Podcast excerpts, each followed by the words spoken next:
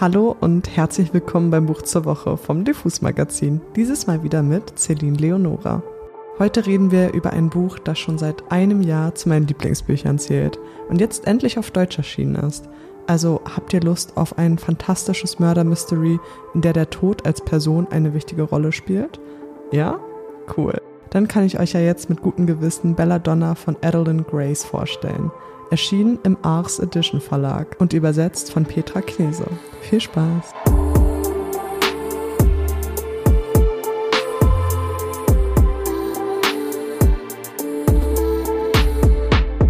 falls ihr unser Weihnachtsspecial gehört habt, und wenn nicht, dann solltet ihr das jetzt auf jeden Fall tun, dann habt ihr dort gehört, dass mein Geheimtipp fürs Jahr 2023 auf jeden Fall Belladonna war. Das ist jetzt nicht so eine große Überraschung für Leute, die auf dem englischsprachigen Book Talk schon sehr viel unterwegs waren, weil da war das Buch sehr groß. Aber da es jetzt übersetzt wurde, habe ich mir das zum Anlass genommen, euch das nochmal im Detail vorzustellen. Dieser Gothic-Fantasy-Roman hatte nämlich alles, was ich liebe. Aber worum geht's überhaupt? Signa, unsere Protagonistin, kann nicht sterben. Aber alle um sie herum tun es. Ihre Eltern sind nämlich sehr früh gestorben und dann wurde sie von einem Familienmitglied zum nächsten gereicht. Vor allem, weil sie ein großes Erbe antritt und alle ihre Familienmitglieder sehr geldgierig waren. Eines Tages entdeckt Signa dann, dass sie, wenn sie Belladonna-Bären ist, die giftig sind für Menschen, nicht sterben kann, sondern sich in so einem komischen Zwischenstadium zwischen Tod und Leben bewegt. Dort erscheint ihr der Tod selbst in Person. Als ihre Tante dahin scheidet, wird sie eines Tages nach Thorngrove eingeladen. Dort wohnt nämlich ihre Tante mit der Familie, die sie noch nie zuvor kennengelernt hat. Dort erwarten sie rauschende Bälle, elegante Gäste und ein dunkler Schleier, der über dem Haus liegt. Blythe, Signas Cousine, liegt nämlich im Sterben. Und schnell stellt sich heraus, dass sie vergiftet wurde. Und Signa macht sich daraufhin daran, den Täter zu finden. Aber was, wenn er näher ist, als sie denkt? Und bei der Suche hilft dir niemand Geringeres als der Tod selbst, der sich als ganz anders als vermutet herausstellt. Er ist nämlich mein absoluter Lieblingscharakter. Denn er ist nicht so, wie man sich den Tod an sich in Person vorstellt. Er ist reflektiert, ruhig, ausgeglichen und sehr poetisch, muss ich sagen. Zudem ist der Schreibstil von Adeline Grace einfach sehr poetisch und leicht und doch kann sie einen sehr gut an der Nase herumführen. Ich weiß noch, als ich mit offenem Mund da saß, als ich das erste Buch beendet hatte. Der Cliffhanger war nämlich etwas fies. Foxglove, der zweite Teil, der nach Belladonna kommt, ist auf jeden Fall auf meiner Leseliste für 2024. Aber jetzt lese ich euch wie immer eine Stelle aus dem Buch vor. Dieses Mal eine Szene aus dem ersten Kapitel. Signa wohnt noch bei ihrer grausamen Tante, die sie nur wegen des prächtigen Erbes, das Signa bald erhalten wird, bei sich wohnen lässt. Doch Signa hat ganz andere Dinge im Kopf als ihren baldigen Reichtum. Viel Spaß. Signa verstand, dass sich ihre Tante vor ihr fürchtete, erwartete es sogar, aber es war ein elendes Leben. In wenigen Monaten würde sie 20 werden, dann könnte sie ihr Erbe antreten und ein eigenes Zuhause gründen, eines voller Licht und Wärme und vor allem Menschen. Sie würde in einem wunderschönen Kleid durch die Räume schreiten und die Blicke aller gut aussehenden Männer aus sich ziehen, die ihr sogleich ihre Liebe gestehen würden. Und Signa wäre nie wieder allein.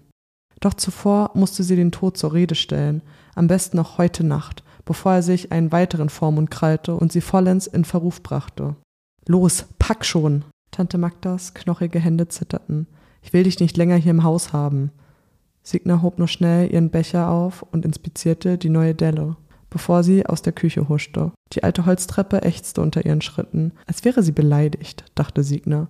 Und dann dachte sie an all den Schmutz im Haus, vom Keller bis zum windschiefen Dach, an die Kreuzspinne, die ihr Netz in ihrer Zimmerecke webte. Gut sichtbar, aber außer Reichweite. Sie dachte an alles Mögliche, um den einen, den finsteren Gedanken aus ihrem Kopf zu vertreiben, nämlich den, dass mit ihr etwas nicht stimmte, dass sie ein Monster war, dass es allen besser ginge, wenn sie normal wäre. Ihre Tante war überzeugt, dass Signa den Teufel im Leibe trug, was vielleicht sogar stimmte. Vielleicht hatte es sich der Teufel bei ihr gemütlich gemacht und sie konnte deshalb nicht sterben. Trotz allem wusste Signa, was sie zu tun hatte. Tante Magda hustete, dass das Haus bebte. Signa beeilte sich. In ihrem winzigen Zimmer unter dem Dach schob sie ihren Schrankkoffer vor die Tür und versperrte so den Eingang. Auf Zehenspitzen schlich sie zurück in die Zimmermitte und setzte sich mit ihrem gerafften Rock auf den Boden.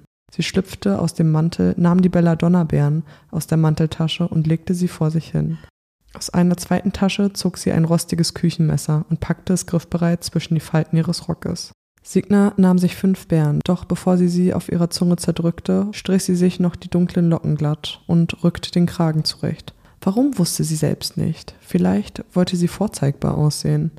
Die Wirkung des Giftes entfaltete sich in ihrer Brust. Es fühlte sich an, als würde ihr jemand mit einem heißen Eisen den Brustkorb aufstemmen und die Lungen zusammendrücken. Ihre Haut leckte wie ein undichter Hahn, aus dem dicke Schweißtropfen rann. Ihr kam die Galle hoch und sie schloss die Augen, als seltsame Zerrbilder vor ihr tanzten. Kurz darauf flauten die Symptome ab. Eigentlich hätte die Dosis gereicht, um jemanden umzubringen. Signa hingegen konnte sich binnen Minuten davon erholen. Doch sie wollte so lange wie möglich in diesem Zwischenstadium verharren, denn nur so konnte sie den Schnitter zu fassen bekommen, um ihn ein für allemal Einhalt zu gebieten. Endlich breitete sich in ihren Adern eisige Kälte aus. Ein vertrauter Schmerz, der ihr bis ins Mark drang und ihre Aufmerksamkeit forderte.